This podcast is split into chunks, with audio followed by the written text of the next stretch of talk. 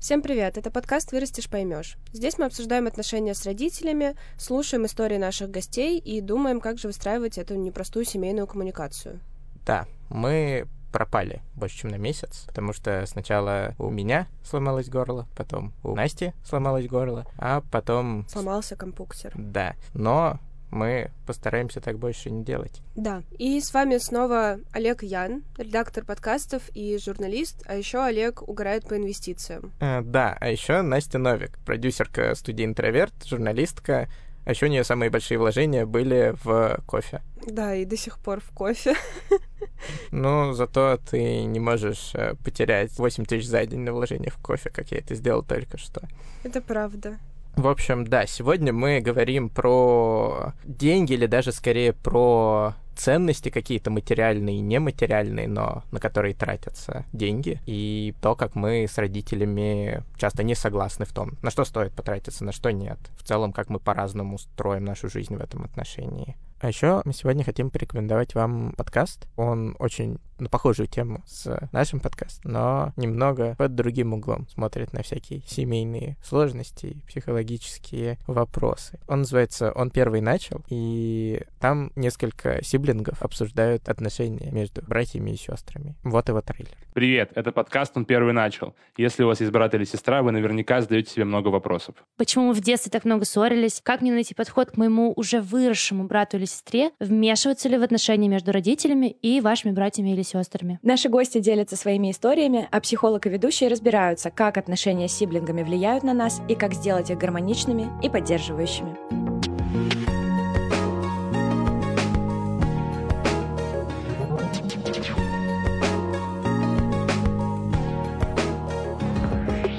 Нас дома был газовый пистолет. Старший брат хотел его опробовать, и он случайно выстрелил в меня. В детстве он мне постоянно говорил, что он не мой родной брат, что меня нашли на помойке. Семья — это же в первую очередь о вторых шансах. Как так вышло, что вы такие разные? Я считаю, что я идеальная сестра. Он первый начал. Если э, после этого подкаста меня обвинят в том, что я плохая сестра, знаете, это просто монтаж.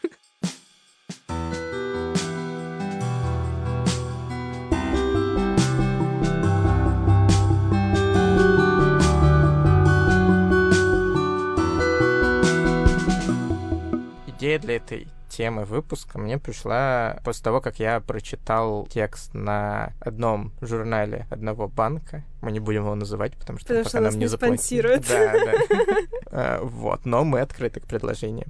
В общем, в этой статье а, девушка из Тюмени описывает, как она взяла ипотеку и купила на нее а, квартиру в каком-то старом, очень стрёмном доме, в которой было 18 квадратных метров, не было кухни, то есть она была одна на этаж. Там еще были какие-то шумные, стрёмные соседи, и как она во всем очень жестко себя ограничивала, чтобы досрочно выплатить эту ипотеку, потому что у нее зарплата была какая-то даже по меркам Тюмени довольно низкая, то есть 20 с чем-то, по-моему, тысяч. В целом, конечно, текст классный про очень ловкий менеджмент денег в очень ограниченных условиях. И в конце она говорит э, такую вещь, что типа зато к 26 годам у меня появилась своя квартира. И тут я очень сильно задумался, потому что это звучит как какое-то очень адское приключение ради, ну, очень сомнительной штуки. Да, и она еще и написала, что в итоге она не живет в этой квартире, она ее сейчас сдает. Да, что, в общем-то, понятно, учитывая все условия вокруг этой квартиры. Да. И вот я подумал, что мы бы наверняка, если бы я обсуждал это с мамой, долго спорили по поводу смысла вообще того, что делала героиня, потому что, ну, для меня он как будто бы сомнительный. А мама, ты думаешь, подумала бы по-другому?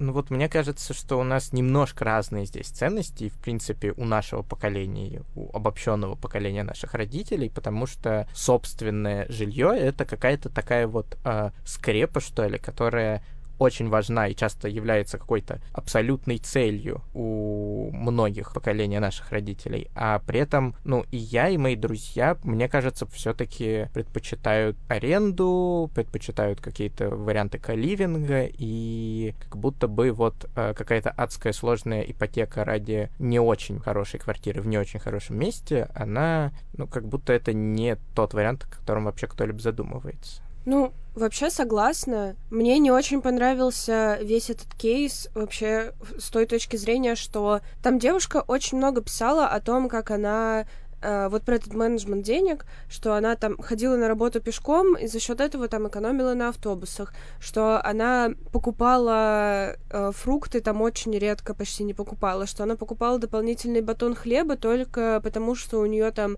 были бонусы на карте пятерочки, и вот типа они ее так спасали. Там даже у нее была такая формулировка, типа, ну там у меня у родителей собственное хозяйство, поэтому типа мясо они мне привозили, яйца они мне привозили, все такое, а вот э, макароны и крупы приходилось покупать, и я такая, но это же, ну, типа, в смысле приходилось, это же там еда, это то, что составляет вообще твое, типа, здоровье. Ну и, соответственно, из вот этих всех штук также легко было сделать вывод, что она там, не знаю, держалась до последнего, когда болела, не шла в аптеку за лекарствами или не обращалась за какой-то нормальной помощью врачебной, платной помощью. Ну и как будто бы очень много денег она сэкономила на своем комфорте и на возможном дальнейшем своем здоровье, вообще самочувствии и, как правило, своем качестве жизни. И все это ради 18 квадратных метров в супер стрёмном старом доме с плохими соседями, с плохим ремонтом и вот этим вот всем. И я думаю, что мы с мамой сошлись бы здесь во мнении, что слишком много жертв ради слишком сомнительной выгоды. И для моей мамы это скорее послужило бы не каким-то типа крутым примером э, мотивации, как можно выплатить ипотеку круто, а моя мама бы скорее сказала типа, да ну нафиг надо.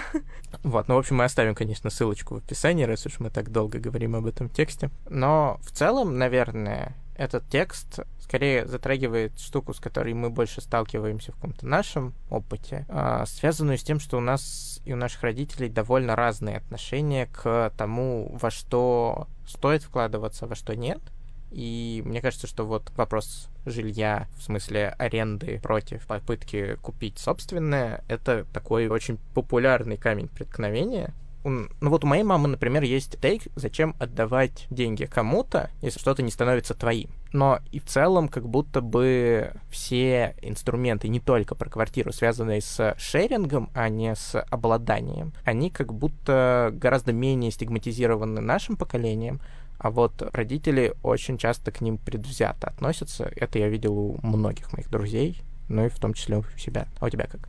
Ну, мама у меня нормально относится, что к аренде квартир, что к э, шерингу. Ну, как бы мы с мамой были в той ситуации, когда мы живем на съемной квартире, потому что нам так захотелось. Не потому что нам, типа, пришлось ее снимать, а просто потому что нам, типа, надо было переехать, и мы такие, ну, будем снимать квартиру. Хотя, конечно, проскакивает вот эта тема, что должна быть какая-то, типа, подушка, и что э, своя квартира это вот это своя квартира, и вот она никуда не денется, ты можешь быть там в ней уверен, но при этом моя мама никак не привязана к нашей квартире, и сейчас она там не живет, поэтому для нее это такое типа благо, которое хорошо, что есть, но не обязательно этим пользоваться вот uh-huh. из этой серии.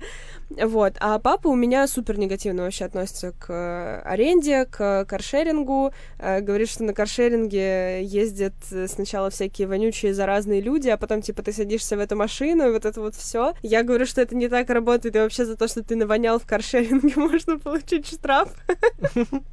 Вот. А с арендами тоже он никогда не снимал квартиры, и даже когда ему это действительно нужно было, например, когда он со своей новой женой женой переезжал из своей, типа, старой квартиры в их новую квартиру, они почему-то решили, что очень хорошее решение — это приехать жить к моим бабушке с дедушкой, в их двушку, uh-huh. в которой они спокойно жили до этого вдвоем с дедом, но жить там в пятером. Двухкомнатная квартира на пятерых человек, один из которых это типа трехмесячный ребенок. Вместо того, чтобы на огромную зарплату моего папы снимать типа себе просто квартиру и ну как бы не мешать бабушке с дедушкой на старости лет жить. да, но это вот все связано не столько с недоверием к конкретно сервисам шеринга, сколько к тому, что он в целом не очень доверяет людям. И в его картине мира, если что-то не твое, то тебя кто-то наебет. Угу. Тут, мне кажется, сразу две потенциальные как бы причины ты затронул вот в кейсе отца. Об одной я думал с самого начала. Наверное, она связана с тем, что просто сервисы раньше были хуже развиты, а, и как будто они вот были гораздо менее безопасны. А второй поинт, о котором я раньше не думал, это то, что в целом на это влияет а, низкий уровень общественного доверия, который, как мы знаем, очень распространен в России и в других постсоветских странах. Угу. Вот, есть много исследований об этом, мы обязательно какие-нибудь оставим в описании. Доверие к другим людям, мне кажется, базовый такой кирпичик, от которого уже строится в том числе и популярность э, сервисов аренды, шеринга и так далее. Я думаю, что, правда, уровень вот этого доверия, он действительно является таким базовым принципом, на котором все основывается, потому что если, например, мы берем Европу, то там не очень много именно платформ и сервисов для шеринга, которые uh-huh. были бы так классно развиты, как все, что существует вокруг нас в крупных городах России особенно. Но при этом институт вот этой аренды квартир и шеринга каких-то вещей супер популярен. Ну вот с одной стороны, да, но при этом мне кажется, что не меньшее как бы влияние на это все оказывает не только развитость институтов, но и скорее какое-то состояние общества в плане социальных статусов и отношения к этим статусам. Угу. Как будто у нас молодой такой со своими искажениями капитализм, которому всего там лет 30, и вот в ранние его годы как будто развилась очень четкая структура социальных статусов, которые э, обозначаются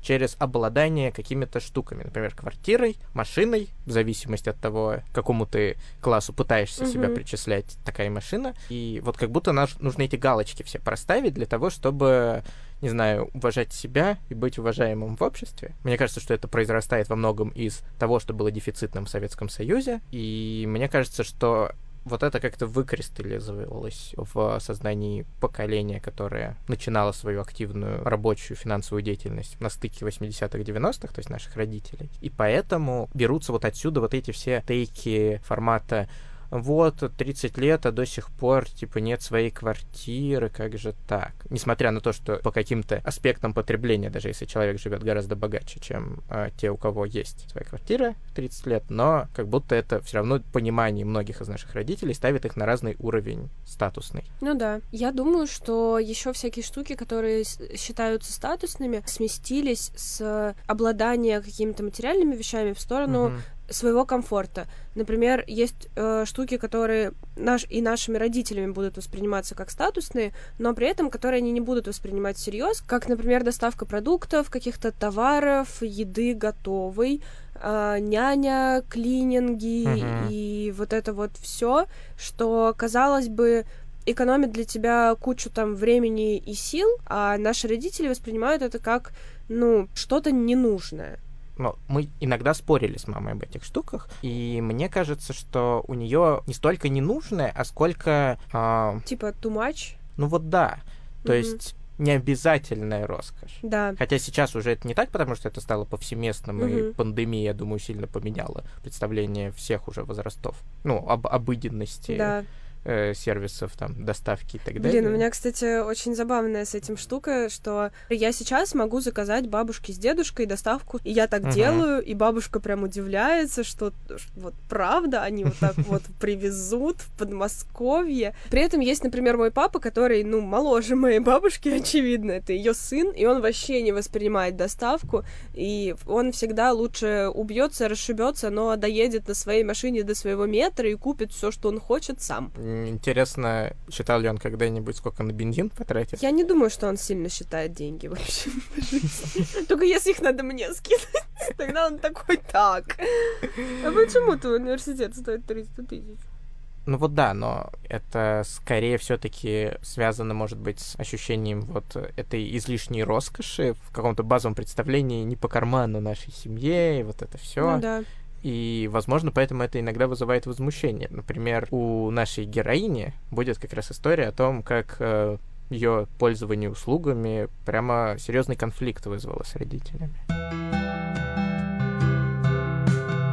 Меня зовут Сима, мне 20 годков, и я студенточка, и еще журналистка, и пишу тексты для Алены Долецкой иногда.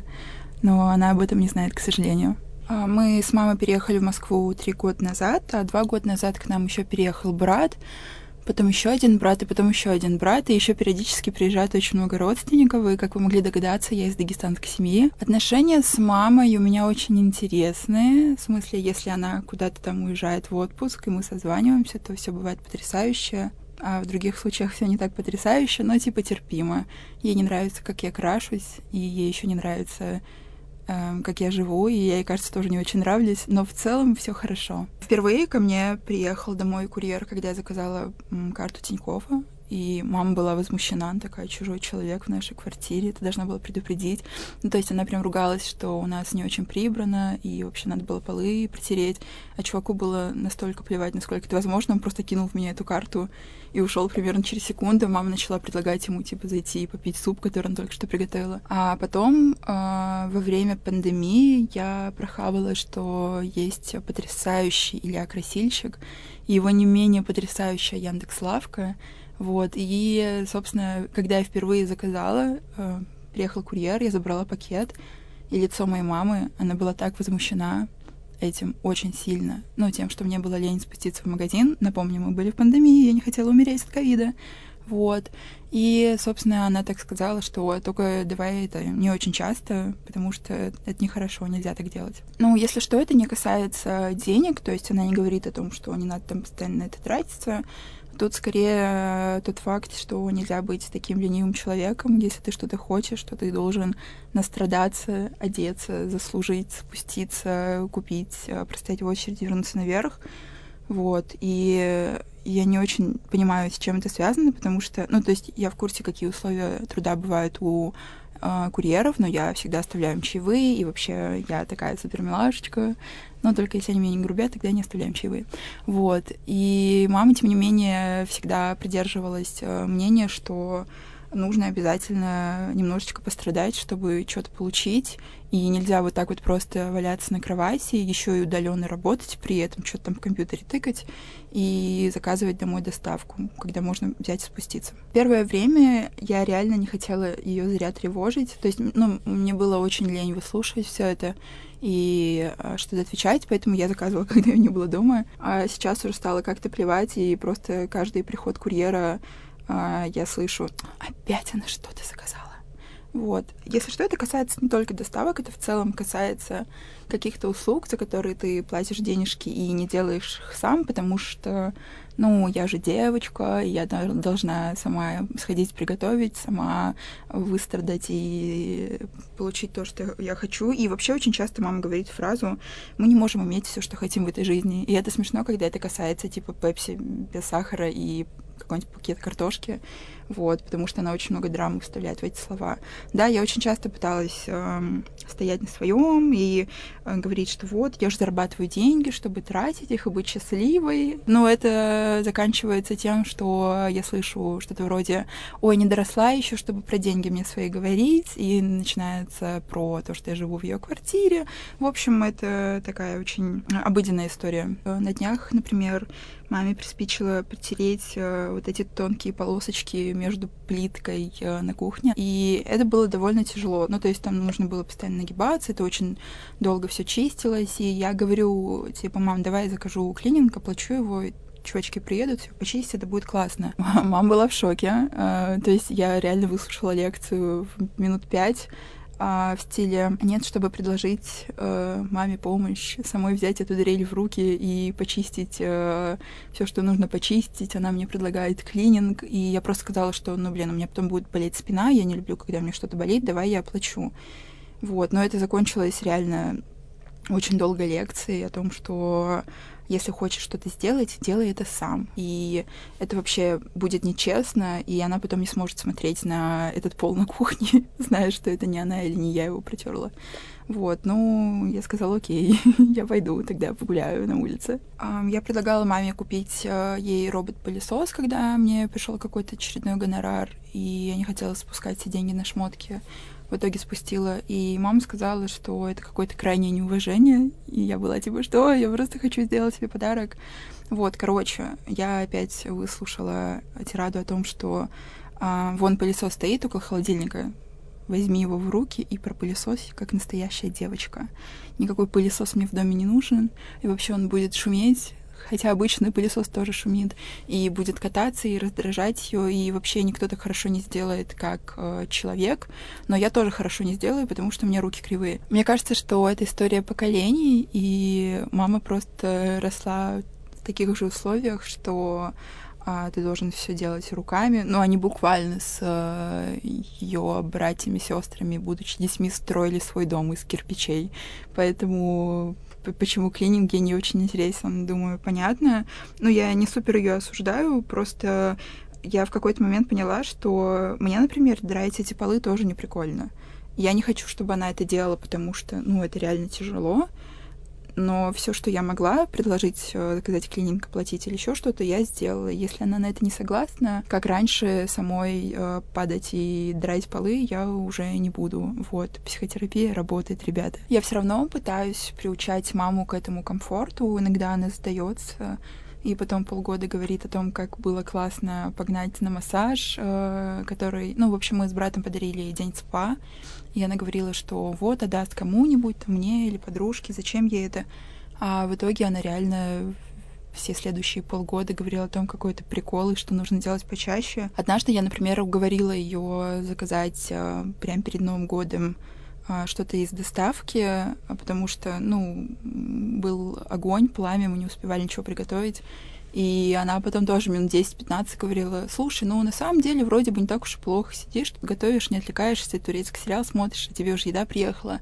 Но, к сожалению, это ненадолго продлилось, и уже потом в январе, на следующий день, когда я хотела снова что-то заказать, снова услышала, что а, у нас есть еда в холодильнике, у нас есть э, напитки в холодильнике, или там на худой конец а, хватит быть ленивой жопой, оденься, спустись. А, но я все равно буду стараться заставлять маму тоже заказывать пакет картошки мне из доставки. Ну, да, вообще, собственно, мы опять приходим здесь к разговору о том, что комфорт — это что-то нематериальное, что там нельзя потрогать своими руками, поставить на полку, и поэтому нашим родителям это кажется как бы неважным. Ну, отчасти да, но все же, мне кажется, что есть еще много всяких э, довольно материальных, осязаемых штук, ассоциирующихся именно с каким-то бытовым повседневным комфортом, которые относятся вот в ту же категорию, что и доставки, клининг в вот этой системе координат. То есть такие, mm-hmm. которые, без которых можно обойтись, несмотря на то, что они на самом деле очень много времени экономят. Например, посудомоечная машина. Мечта. Да, именно. Наверное, сколько я себя помню, всегда существовала где-то там призрачная посудомоечная машина, там у каких-нибудь чуть более успешных гостей, к которым мы пришли, угу. и всегда, в том числе и мама, и там все остальные родственники говорили, вау, как классно, какое чудо техники, наверное, нам тоже надо как-нибудь купить. Как бы это же не супер что-то недоступное. Обычная бытовая техника абсолютно обычной какой-то цены, мне ну, кажется, да. несопоставимая Но... на самом деле с какими-то гораздо более большими тратами, которые были в нашей семье. Но при этом вот эти все, не знаю, 10-15 лет ее не было, и она появилась только когда месяц назад мы с отчимом подарили маме. Но, тем не менее, это штука, которой всегда мечтали, но что-то мешало ее приобрести нематериальные ограничения объективные мешали, а какое-то вот общее отношение к, угу. к избыточности этого. Мне все-таки кажется, что покупка вот этих э, бытовых приколов, типа мультиварки, посудомойки, крутые пылесосы, ну вот это вот все, это такая фишка родительская, и они это очень любят, и это все-таки не воспринимается как э, такое, ну, вложение денег, типа, в никуда. А вот если говорить про покупку каких-то условно типа впечатлений э, или, например, какие-то знания, там занятия, хобби, вот это уже может вызывать конфликт. По крайней мере, э, у меня есть с этим история. Моя мама, при том, что у нас никогда не было каких-то там суперматериальных проблем, э, она видимо, из-за того, что у нее было не очень богатое детство, не привыкла тратить деньги на какие-то не базовые штуки. И вот мне кажется, она буквально прям вообще недавно начала от этого избавляться. Нормально относиться к тому, чтобы тратить деньги на увлечение, на себя, типа на какой-то self-care, вот это вот все. И когда я была маленькой, э, и я, например, просила купить какие-то штуки, которые мне просто там хотелось попробовать, а, типа, я не знаю, там краски, Мгм. пластилин, ну, короче, все что угодно, вот, ну, какая-то такая Мгм. фигня. Да, мне это покупалось, но я всегда в ответ на это слышала, типа, опять мы эту фигню покупаем, вот что-то такое. И, Мгм. и мне кажется, что вот это, кстати, очень сильно на меня повлияло, потому что теперь, даже несмотря на то, что я уже не живу с родителями, я 10 тысяч раз думаю, потратить ли мне там какую-то небольшую сумму на какое-то свое там увлечение или на что-то, что там может мне принести какое-то удовольствие, а что как бы не обязательно, а какое-то занятие. Типа, и я там, не знаю, делаю всякие штуки из бисера иногда, и я до этого полтора года смотрела на бисер, и у меня в голове была фраза моей мамы, которая говорит мне, типа, чё мы деньги на эту фигню тратим? Ну, ты купила бисер? Купила, да, и маме рассказала, что это все из нее. Что она сказала? Я не помню, что она сказала, вот, но я ей сказала, что, видимо, из-за того, что всякие вот такие штуки там для удовольствия и для какой-то заботы о себе воспринимались обычно в штыки, ну, как что-то вообще не обязательное, у меня поставился вот этот блок, и я там, ну, не знаю, очень долго условно даже ноготочки не делала, потому что, типа, это дорого стоит, и зачем мне это делать? Ну, кстати, это хороший поинт про то, как какие-то паттерны, которые закладывались в плане ограничения нас в чем-то в детстве, могут сейчас на нас влиять. Но при этом, кстати, я думаю, что во многом я скорее как-то действую наоборот. Но при этом, наверное, иногда испытываю, может быть, вину какую-то за траты на что-то, что... Ну, что мои родители, например, привыкли гораздо меньше денег тратить. Вот. Но, тем не менее, я все равно последовательно это делаю. Наверное, яркий пример — это вино. Мгм. Вот. Потому что родители, несмотря на то, что в целом они любят вино, при этом они много на нем как бы экономят.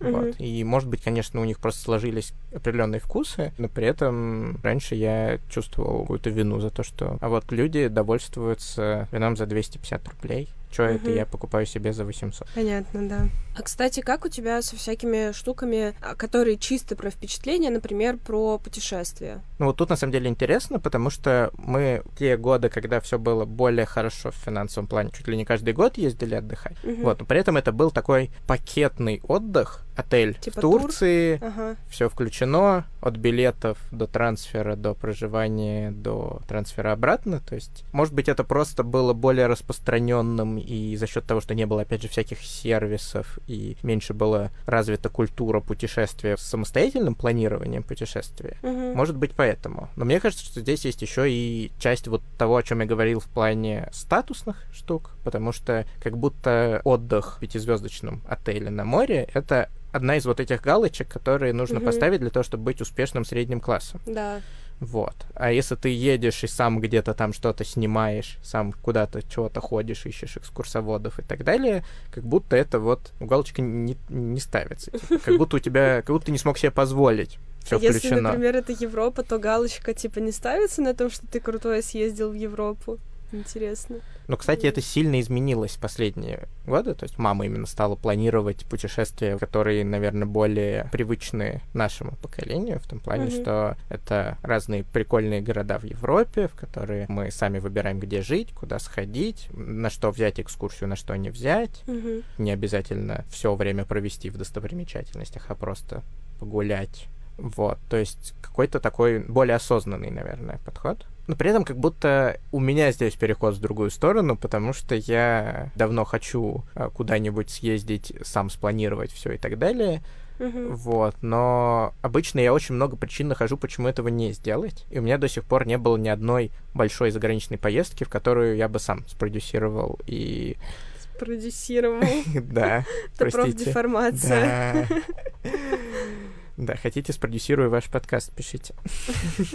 Вот, в общем, подкаст могу спродюсировать, а путешествие отпуск не, не могу. можешь. Да, и как будто э, слишком много рисков, тревожности по поводу того, что непонятно, как что делать. Мгм. Вот, и ну, каждый раз, когда я смотрю на билеты, прибавляю примерно проживание и траты, то у меня есть ощущение, что это слишком дорого за неделю впечатлений. При том, что я ценю эти впечатления и хочу их получить, но при этом все равно меня не отпускает ощущение, что как будто это не для меня пока что. У меня, кстати, с мамой никогда не было конфликта на эту тему, потому что мама, наоборот, всегда за то, чтобы я больше денег тратила на то, чтобы отдыхать, особенно если это путешествие. Да, мы там, ну, типа, условные галочки ставили из серии на каком-то пакетном вот отдыхе, ну, в нулевых где-то, но потом, когда, ну, видимо, в финансовом плане стало получше и стало как-то проще, например, спланировать себе путешествие, мы начали прям, да, планировать, и, наверное, мне это как бы, типа, передало удалось, вот, потому что mm-hmm. я тоже очень люблю прям вот от и до себя все спланировать, расписать, а при этом еще подобрать, типа, где-то что-то самое дешевое. И мне прям очень важно получать вот эти впечатления, мне очень важно менять обстановку, и поэтому вот путешествие — это то, на что я готова всегда копить, э, собирать и потом там тратить, в отличие от, например, каких-то материальных штук. А вот с папой у меня наоборот, но, возможно, это еще связано с тем, что он в целом очень мало путешествовал. На все наши, например, с мамой поездки куда-то в Европу или там куда куда-то на море, мы получали фразы типа «А чё вы не едете в Беларусь?» Ну, а в Беларуси мы очень много времени проводим, потому что там живут наши родственники, и это, типа, место, куда, типа, мой папа ездит всегда на рыбалку, просто так, и вот это вот все. Поэтому у него на все сначала был вопрос, почему вы не едете в Беларусь, а потом, когда он заработал себе на очень крутой отпуск на Сицилии mm-hmm. со своей новой женщиной, э, вот этими всеми штуками, типа за один ужин в ресторане оставить 100 евро, у него появился другой аргумент, и когда я там ему говорила, что я еду, типа, не знаю, в Нидерланды, он такой, а чё не на Сицилию? На Сицилию, на Сицилию круто. Я такая, блин, я типа на Сицилии на 100 евро я могу типа поесть один раз, а в Нидерландах на 100 евро я могу неделю жить, типа, отстань от меня. Но он вообще считает, что тратить деньги на путешествие это очень глупо и что вообще оно того не стоит. Ну, кстати, ты, вот вспомнила про рыбалку и напомнил мне, что вообще-то у моих родителей есть еще один тип э, траты на впечатление, очень такой неконвенциональный на самом деле. Они любят э, походы, Mm-hmm. Велопоходы, байдарочные походы. Но самая большая штука и важная, и такая очень редкая, это походы на парусном катамаране по всяким северным морям. Типа Прикол. Типа Белому, еще они на Дальний Восток ходили, Ого. там Охотское море. Вот. Это такой очень экстремальный experience, в отличие от велопохода, не связанный с такой очевидной физическо-спортивной нагрузкой, mm-hmm. а больше связанный с выживанием. Там э, шторма, там холодно, там что-нибудь может сломаться у этого судна, и они должны будут его чинить Блин. и пытаться не потонуть. Капец там абсолютно дикие места, ну, то есть больше вероятность встретиться с медведем, чем с человеком.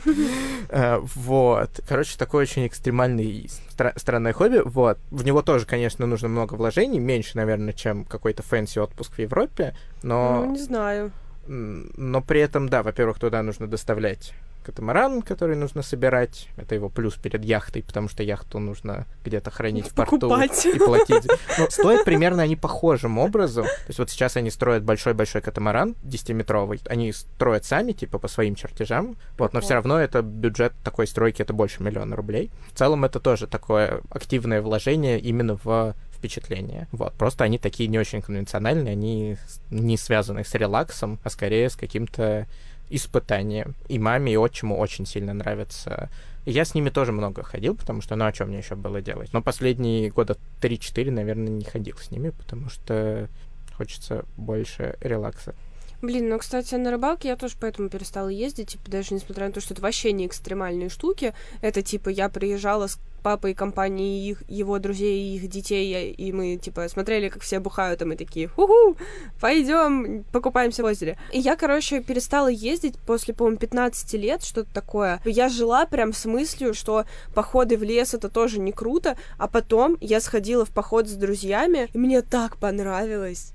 Мне было прям так прикольно, мне прям, я отдохнула, мне прям зашло. И я поняла, uh-huh. что просто проблема не в походах в лес, а в том, что мне с папой не в очень людях, нравится. Да.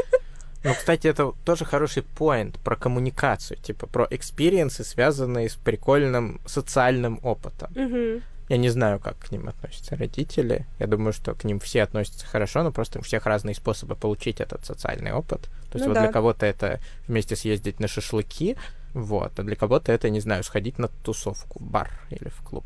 Мгм. Это же тоже не что-то, что делают наши родители.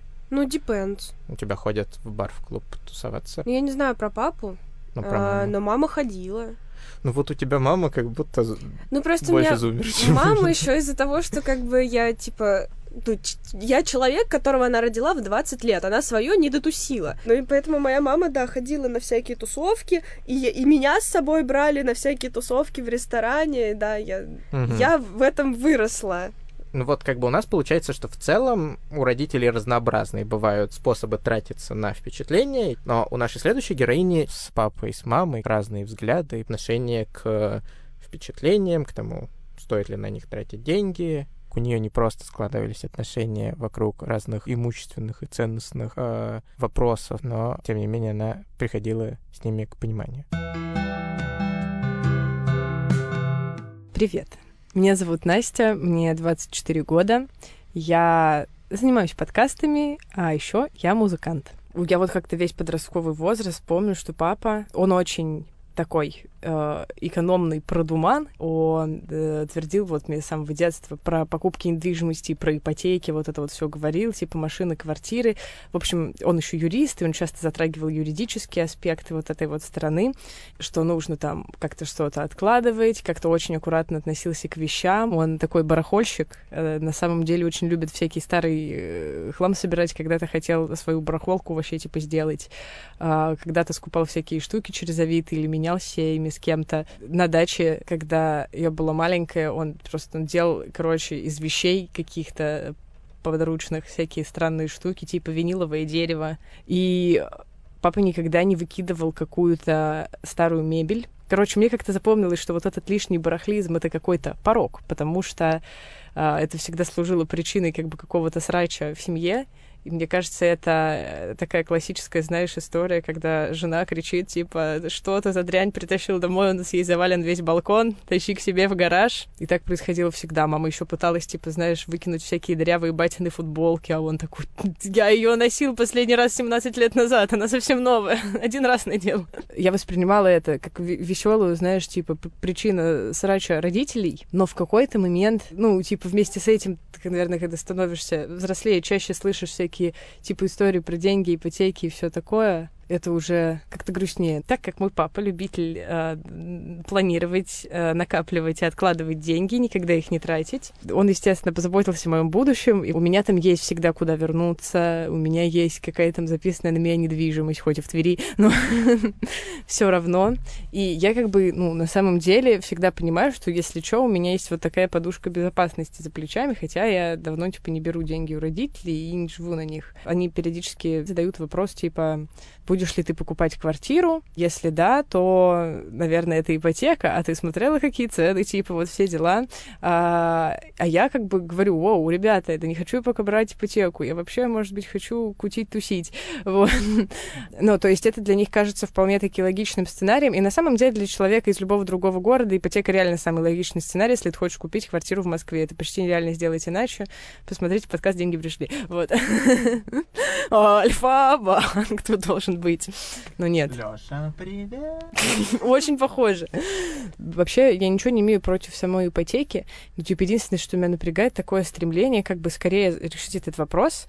И это, мне кажется, очень подчеркивает вот это вот различие поколений, заключающееся в том, что, типа, мы там, условно, вот в возрасте, мне кажется, хотя бы там 18 до 30 пяти, ты платишь сейчас, ну, за удовольствие, за впечатление часто. Не торопишься платить за будущее, вот как-то привязываться, вот, вкладывать в на- накопление какое-то, что-то свое прям. А родители как бы в этом плане мыслят по-другому. Ну и, в общем-то, у меня получается им нормально объяснить, что мне не к чему, типа, с этим торопиться, и что вот это действительно разница мышления. Они, ну, они пытаются меня слышать, это прикольно, но их очень, кажется, беспокоит тот факт, что я не стремлюсь купить квартиру в Москве и не думаю об этом. Про съем жилья у родителей тоже такое мнение, типа, зачем снимать, отдавать в деньги никуда, если можно вкладываться сразу в свое. За последний год, мне кажется, в моей жизни встала вот тема моего быта и как я живу особо остро, потому что мой быт резко изменился вообще-то. Я до этого пять лет жила, ну, как бы в квартире семьи, по сути, на окраине Москвы, вот. А тут я сразу съехала с чуваком, еще и не в квартиру, а в комнату, ну, типа, с другими соседями. В общем, и квартира эта, она в офигенном старом э, здании в историческом центре Москвы. В доме на набережной мы живем сейчас. И, и она не с евроремонтом. Да-да-да-да. И знаете что? Там нет обоев. Там покрашенные стены! Бабушка моя сказала, когда я ей рассказала, что некоторые люди живут со стенами без обоев, она спросила, без обоев? Они что, нищие? это очень забавное ощущение вот человека в возрасте, что обои — это признак достатка. Понятно тоже, что это там из своих историй идет. И, короче, родители по-разному очень отреагировали на эти события. Ну, то есть тут встает как бы и тема моего условно будущего в плане семьи, потому что я впервые съехалась с э, своим молодым человеком, и для них это тоже в их глазах это какой-то типа новый шаг. Но мне кажется, что часть недовольства чем-то из этого, и в принципе, ну, понимание, что моя жизнь идет по какому-то своему сценарию, оно все выразилось в их комментариях по поводу жилья. Например, мама и тетя мне там намеками и не намеками высказали некоторые фи, что типа для них же это было, что я живу в коммуналке а они не понимают, что снимать, типа, комнату в центре Москвы с другими людьми, это вообще нормальный сценарий жить в центре Москвы, особенно если ты живешь, типа, своими друзьями в квартире, где нет тараканов. вот. Самое удивительное было осознание того, что мне так норм. Мне так не то, что норм, а мне так очень хорошо. Это так же круто переехать после жизни в Кожухово в дом на набережной. Тебе можно ходить пешком до работы. и даже до трех станций метро. Вот, то есть, да, это для них, в общем-то, не такой непривычный сценарий жизни, и они не понимают, что мне норм, что я не стремлюсь купить комнату хотя бы в этом доме. Ой, я только что сейчас поняла, что у меня между родителями, моими двумя, очень отличается отношение к материальному, с одной стороны, но с другой стороны, в плане чуждости оно одинаково для меня. И для папы, и для мамы важны какие-то а, деньги и финансовые блага, но у папы это если в каких-то серьезных вещах, типа там большие вот какие-то.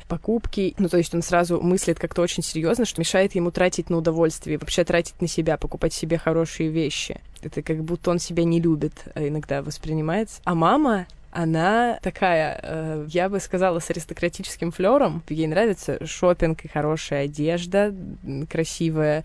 Ей нравятся приключения и путешествия, ей нравятся гастрономические удовольствия, на которые можно много потратить и посходить в ресторан. Но при этом у нее есть некоторый как будто комплекс ребенка в дефиците выросшего. Она типа любит заказать дорогой кофе, потому что он типа лучше. Но она не понимает разницы на самом деле. Я же знаю. Вот. Или делает вид, говорит, что понимает, ну, типа, очень сильно в вине, например. Я смотрела Парфенова. Мама, надеюсь, ты это не будешь слушать. Ты покупаешь самое вкусное вино всегда. Я очень явственно а, ощутила различия родителей в этом плане, когда мы поехали на море, и они там люди вообще посрались, потому что папа, типа, взял на день в аренду там машину, и он хотел максимально откатать этот день по этой сраной Черногории. Просто посмотреть все, что там есть, всю Черногорию. И, в общем, уже на третьем городе за день мама говорит, Лёша, прекрати, я больше не могу. Он такой, ну, мы должны откатать этот день аренды. Я решила пойти на филолога в классе в девятом. И, ну, они, типа, знаете, как-то похихиковали по этому поводу, но не было никогда такого, типа, ну, иди на юриста там, вот, или на экономиста, экономисты зарабатывают денег. Им, кажется, в целом было важно, чтобы я получила какое-то образование, но стоит сказать, что они, как бы, все мне говорили довольно явно, что наша идеальная схема — это чтобы у тебя был очень хорошо платежеспособный муж, а ты занималась творчеством. Они мне периодически так говорят, что это типа такое будущее, которое мы бы тебе желали. Это не значит, что ты не должна работать. Это просто значит, что типа, чтобы ты могла работать, но не париться. И я помню, что как-то, наверное, такая позиция мне не нравилась. Она как будто бы какая-то доброжелательная, ну, какая-то такая дискредитирующая. А сейчас я думаю, ну, так-то вообще-то со стороны родителей нормальная позиция. Ну, то есть им в какой-то момент всякие кризисы, которые они прожили, стало понятно, как это не сладко. Всегда, наверное, смотрят на кого-то и думают, что все могло бы быть лучше. Типа, чувак мог бы быть побогаче, покрасивее и вообще граф, я не знаю. По просьбе Насти мы изменили имя ее парня мой сейчас парень, собственно, с которым я живу, Лёша, поначалу очень не понравился. Они, конечно, а, чуть напряглись, а, потому что он очень не вписывался в их представление о надежном человеке. Он, в принципе, такой панк, я бы сказала. Он э, по панку жил, по панку был и панком остается в душе. Э, три года жил в Китае и путешествовал по 11 странам Азии автостопом, вот, с рюкзачком чуть ли не босиком, ну, то есть вот, вот такая вот, как бы, а это, ну, такой опыт, когда ты немножечко шагаешь в бездну, конечно, и, ну, ты типа смотришь на такого чувака и понимаешь, что вот так выглядит человек, который может не понравиться родителям. Ну, на самом деле то, что мне нравится Лёша, это как раз та вещь, которой мне как-то э, не хватало, это быть в моменте. А, есть такое понятие finally normal people. Вообще это говорят про бернеров, чуваков, которые ездят на Burning Man такое, вот, это как бы внутреннее понятие этого комьюнити, но это, в общем-то, про людей, которые готовы сильно отдаваться не материальному, а впечатлениям, которые отбросили предрассудки, вот, как раз какие-то установки, которые, не знаю, годы цивилизации на нас наложили, и вот именно радоваться каким-то мелочам, и, э, к сожалению, мне кажется, что даже в какой-то, в общем-то, ну, веселой, нормальной, дружелюбной, близкой друг к другу семье, иногда вот эти вот установки материальные, не сильно наваливаются грузом, и ты как бы забываешь про это, и в те моменты, когда твой ребенок говорит тебе совершенно честно, что он счастлив, что он счастлив жить в этой съемной квартире с двумя соседями, и что ему как бы для счастья сейчас больше ничего не надо, они как будто бы не верят и хотят вот чтобы ты понял планочку. Тетя моя мне любит так говорить. Настя, тебе надо поднимать планочку. У тебя планочка занижена. Во всей этой истории для меня было самым удивительным то, что вот в тот момент, когда я с этим столкнулась, я вообще искренне не понимала, что тут может им не понравиться, потому что я была очень счастлива в тот момент. Я поэтому очень удивилась, потому что условно это был момент, когда я такая, вау, родители, посмотрите, как все клево устроилось, а они такие, чё, съемная хата, комната, чё? Я такая, что? А они вот, ну, ну, вы поняли. И это вот было причиной задуматься, что вообще-то родители тоже люди, и мнение у них свое, и не обязательно стремиться к нему.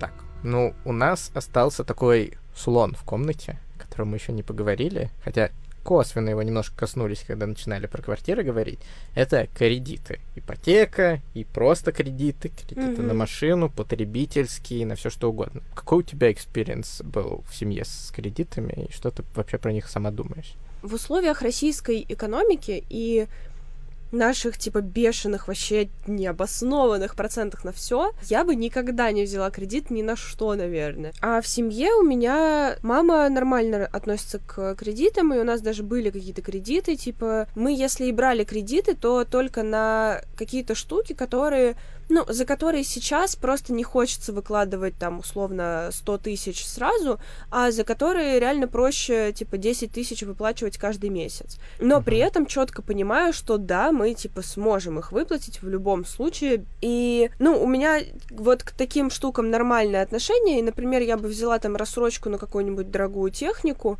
и uh-huh. э, особенно если она беспроцентная, потому что когда ты уверен в том, что ты можешь это выплатить, и в том, что у тебя будут на это деньги, у тебя есть какая-то типа стабильная финансовая положение, э, ничего плохого в этом не вижу, но что я, что моя мама, мы вот против того, чтобы набирать как можно больше кредитов и, типа, вот обложиться этими кредитами и, uh-huh. типа, сидеть, вот. Ну, и я не помню, чтобы, например, там наши кредиты на ремонт или там на машину как-то нас супер обременяли, по крайней uh-huh. мере, моя мама меня не попрекала кредитами, но это не было такого, что, типа, у нас кредит, и поэтому там мы, не знаю, не, не сходим в кино лишний раз, вот что-то uh-huh. такое. Ну вот у меня как раз такое было и довольно много раз, потому что, с одной стороны, мы тоже никогда не брали кредиты просто типа на жизнь, потому что, ну, это обычно признак плохого финансового положения. У нас особо никогда не было прям плохого финансового положения. Оно во многом так ощущалось из-за количества кредитов. Mm. Как мы уже говорили про всякие статусные штуки приобретения материальных больших вещей, mm-hmm. типа, ну, квартира нам досталась там от советской как бы системы, вот, но э, такие штуки, как э, большой красивый дачный дом, машина одна, потом вторая получше, потом третья еще лучше. Такие вот штуки, они на них все время брались кредиты, Мгм. и как бы один накладывался на другой до того, как предыдущий закрывался. О. И я помню, что как бы закрытие кредита это всегда был праздник, но этот праздник был типа, по-моему, два раза типа в моей жизни. Вот. А слов о том, что сейчас прям вот нечем платить кредит, было очень много. Во многом из-за того, что мама не работала наемным сотрудником, у нее всегда был свой бизнес. И там бывали хорошие времена, когда она могла сразу закрыть там большую часть кредита, но чаще бывали как бы времена, когда, э, ну, например, такой сезон, кризис в стране, и как бы вот этот вот давящий очень сильно на всю семейную жизнь атмосфера того, что висят кредиты, которые нечем закрывать, и придется сейчас брать еще один кредит, чтобы закрыть эти, Мгм. ну вот какие-то небольшие штуки вроде кредитных карт, с помощью которых закрыть кредит, такое бывало. Ого.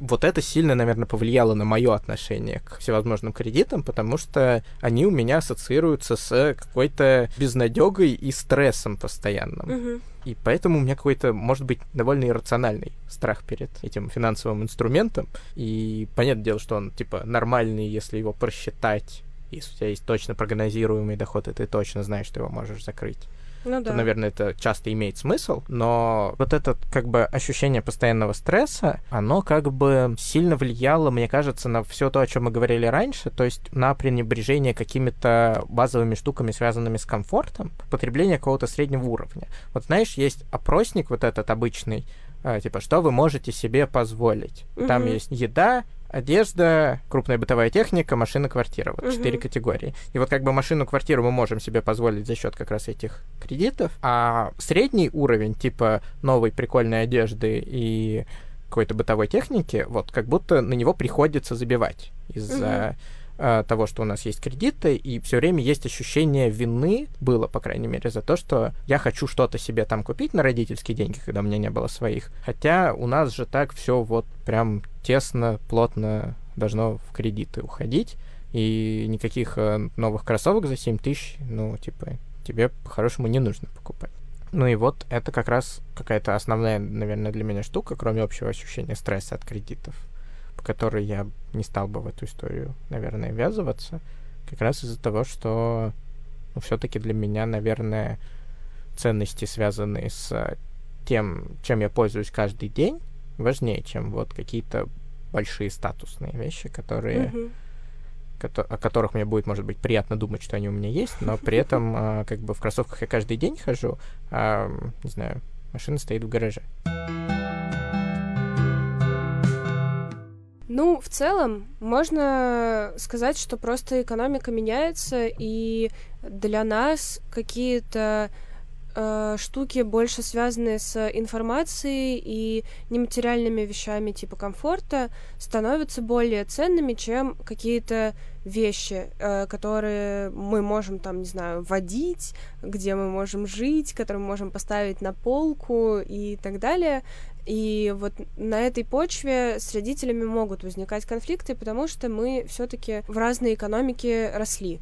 При этом потребление, особенно потребление наших родителей, часто привязано к какому-то представлению о классовости. И это логично, потому что они как раз, как ты сказала, росли в той экономике, на которой накладывалась та социальная структура общества, которая предполагала расслоение и попытку перепрыгнуть через свой слой или зафиксировать свое положение в каком-то социальном слое, в каком-то классе. Мгм. И несмотря на то, что, конечно же, у нас тоже есть какие-то атрибуты потребления, показывающие какое-то наше неравенство, при этом будто наше поколение часто противостоит тому способу и принципу расслоения, которое было раньше. И поэтому мы в нашем потреблении иногда нарочито стараемся не вписываться в те рамки и паттерны, которые были у наших родителей. Ну да. Поэтому мне кажется, что в целом понимание той вот э, системы, в которой росли наши родители и формировали свои привычки в плане потребления, ну, это помогает э, решать те конфликты, которые могут возникать на этой почве. Также, если мы умеем объяснять, почему для нас это не работает так же, как работало для них. Это был подкаст «Вырастешь, поймешь». Слушайте нас на всех платформах, на Яндекс Музыке, Google подкастах, Apple подкастах, Кастбоксе и также на запустившемся в России Spotify. Да, И подписывайтесь на нас в Инстаграме и в Телеграме, а еще на наше сообщество в Яндекс.Кью. Вот, мы теперь там эксперты в подкастинге, вот, и можем отвечать на ваши вопросы всякие. И mm-hmm. вы можете оставить комментарии по поводу нашего подкаста, которые все смогут прочитать. Здорово. Кстати, вырастешь поймешь, это подкаст студии продакшена Интроверт, и мы еще делаем подкасты под ключ, поэтому если вы хотите что-то записать или у вас есть какие-то идеи для проектов, можете написать нам на почту, и, возможно, мы сделаем вместе что-нибудь классное. Музыку для подкаста написала Алина Болознева, иллюстрация обложку сделала Юля Теплова, а ведет наши соцсети Лаура Булатова. А с вами были Олег Ян и Настя Новик. Пока. До скорого.